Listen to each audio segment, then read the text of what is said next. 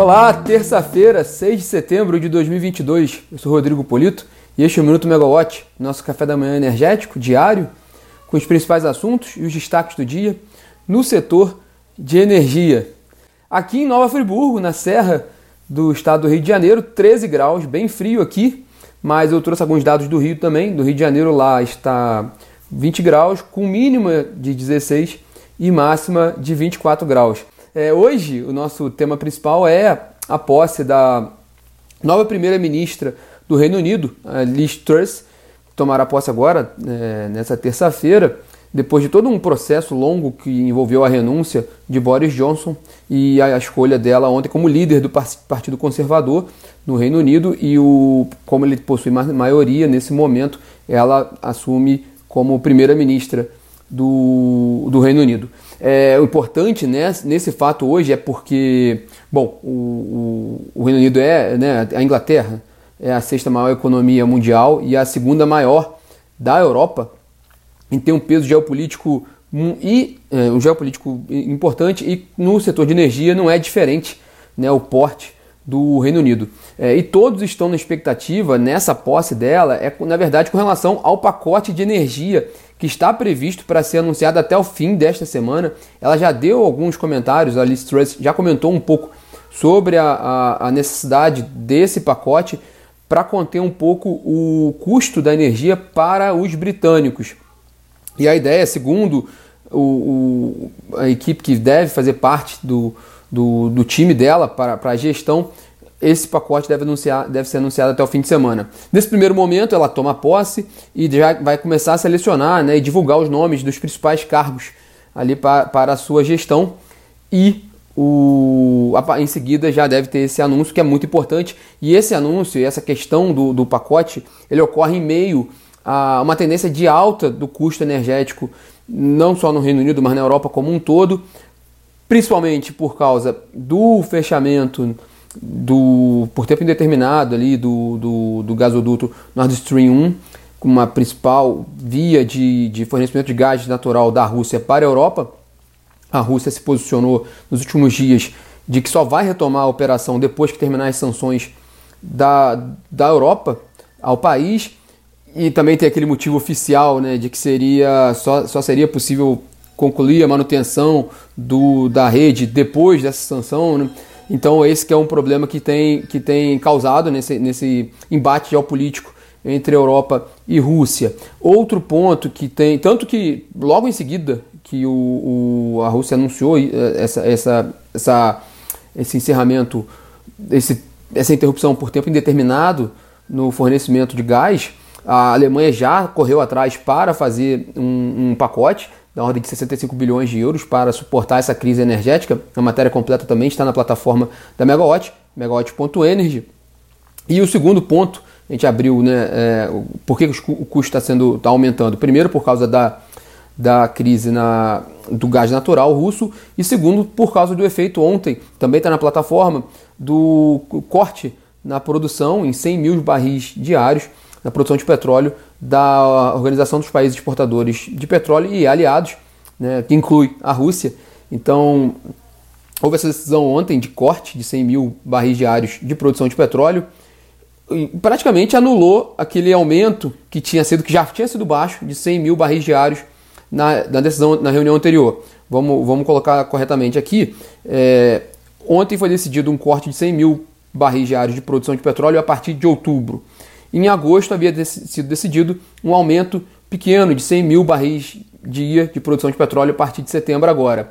Mas a gente pode ver claramente que há uma mudança na tendência do, das decisões da OPEP+, que é a OPEP+, os aliados, porque até então, até meados desse ano, os, cortes, os aumentos de produção estavam sendo na ordem de 400 mil barris diários. Houve aquele apelo dos Estados Unidos para que aumentasse ainda mais a produção para evitar um aumento de preços elevados. Pelo, pela decisão do cartel em agosto, não foi muito atendido esse pedido dos Estados Unidos, tanto é que o aumento foi só de 100 mil barris diários, e agora piorou um pouquinho a situação porque cortou esses 100 mil barris diários que tinham sido colocados para disponibilidade a partir de setembro. Há uma discussão sobre, de fato, se há uma pressão na oferta, o quanto poderia se expandir ou não essa produção de petróleo, mas o fato é que essa decisão do cartel ela gera um impacto de aumento de preços. Não à toa, ontem, o preço do petróleo Brent, que é referência internacional e também referência para, para a Petrobras, fechou um dia em alta de 3% a 95 dólares e 80 centavos o barril. Hoje ele está caindo bastante, né? A última vez que nós vimos a, a, a cotação, ele estava caindo quase os 3%, estava uma queda de 2,8%, ali na faixa de 93 dólares o barril do Brent, mas o, o, o, claramente a decisão de ontem da OPEP+, ela indica mais para uma, uma tendência de alta de custos do petróleo, aliada a essa decisão da Rússia de cortar o fornecimento de gás natural para a Europa, a pressão de custo energético na, no, no velho continente vai, vai ser cada vez maior.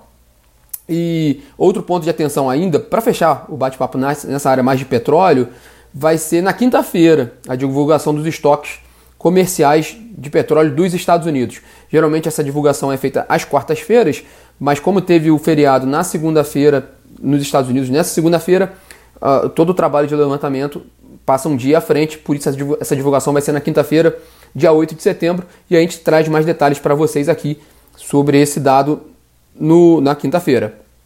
Bom, vale eh, lembrar, só para fechar aqui, quem, que a gente fez recentemente um mega webinar com a PSR sobre a crise energética lá fora. Então, quem quiser mais detalhes sobre esse, sobre esse assunto, basta conferir tanto no, no nosso, nossa, nosso site, na plataforma, quanto também no YouTube tem a gravação completa do mega webinar sobre a crise na, na, na Europa e também a nossa linha do tempo, que também está na Megawatt, que, é, que a gente já faz isso há bastante tempo, né?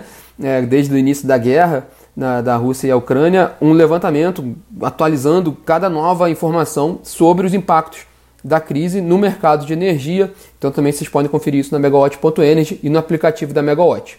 Bom, por aqui no Brasil e no setor elétrico, o destaque é a reunião da diretoria da ANEEL nessa terça-feira. Tem alguns pontos relacionados ao leilão A-5 do ano passado, mas o destaque principal dessa reunião talvez seja o pedido da Amazonas de Energia de revisão da neutralidade de remuneração durante o período de designação de prestação temporária do serviço de distribuição de energia. É, isso é um, é um caso que veio lá de trás, porque a, a Amazonas de Energia não teve a, renova, a concessão renovada e desde 2016 ela entrou no, nesse processo de prestação temporária do serviço de distribuição de energia. É, entre 2016 e 2019, quando ela foi privatizada, houve esse, esse, esse, esse entre aspas, um regime diferente né, da, da operação e do tratamento tarifário da Amazonas Energia. O que ocorre agora é que a Amazonas está pedindo para rever a neutralidade dessa remuneração, então refazer os cálculos ali. E hoje a gente vai ver um pouco do que a ANEEL pode determinar nesse sentido. E aqui na Megawatt, hoje tem evento sobre balanço do setor elétrico com um olhar sobre a oferta e a demanda de energia entre 2022 e 2027. Esse, esse, esse nosso evento é fruto do nosso estudo quadrimestral feito pela, pela equipe de preços, equipe regulatória da Megawatt, nosso time de consultores. Então é um estudo bem robusto que já está disponível para os assinantes da Megawatt, um estudo bem completo. E hoje a gente vai fazer um, um evento apresentando as linhas gerais desse estudo, algumas, algumas informações relevantes traçando, mostrando um panorama do setor hoje e as perspectivas para os próximos meses e também trazendo ali um, um, uma mini versão do, do, do, material, porque como eu disse, o material completo ele já, é, já está disponível para os assinantes. É, esse evento é hoje às 17 horas e ele é aberto no YouTube da Megawatt, então para quem quiser conferir é só entrar lá hoje às 5 horas da tarde. Por falar em panorama e perspectivas, o, a reunião do Comitê de Monitoramento do Setor Elétrico, a Natália Bezutti está participando aqui comentando ó, que tem muita novidade no estudo, vale a pena conferir mesmo. Mas sobre o CMSE, a reunião do Comitê de Monitoramento do Setor Elétrico, que no calendário oficial do Ministério de Minas e Energia estava prevista para hoje, geralmente ela corre nas quartas-feiras depois do PMO, mas a quarta-feira agora é feriado, oficialmente seria nessa terça-feira, mas ela vai ocorrer na próxima quinta-feira. Então, nesta quinta-feira, a gente tem reunião do Comitê de Monitoramento do Setor Elétrico, com um panorama, né, com análise das autoridades sobre a situação do sistema elétrico. É bom que as autoridades elas ganhem um tempinho para assistir o webinar da Megawatt sobre o, o, o setor e também dá tempo de, de, de ler o estudo no feriado para fazer a reunião do Comitê de Monitoramento do Setor Elétrico na quinta-feira. Mas brincadeiras à parte, nessa quinta-feira a gente vai mergulhar um pouco mais nesse assunto do, do CMSE, no minuto de quinta, e também sobre os dados dos estoques comerciais dos Estados Unidos, depois desse feriado de amanhã aqui no país. Bom, esses são os destaques dessa terça-feira e a atualização em tempo real da reunião da ANEL vocês podem conferir tanto na plataforma quanto no aplicativo e também, principalmente com relação à posse da Liz Truss no Reino Unido e novidades com relação à guerra entre a Rússia e a Ucrânia e os efeitos no mercado de energia, também a gente vai atualizando vocês na plataforma e no, no aplicativo. E amanhã não tem Minuto Megawatt por causa do feriado e na quinta-feira a gente está de volta aqui às 9 da manhã. Tchau, tchau!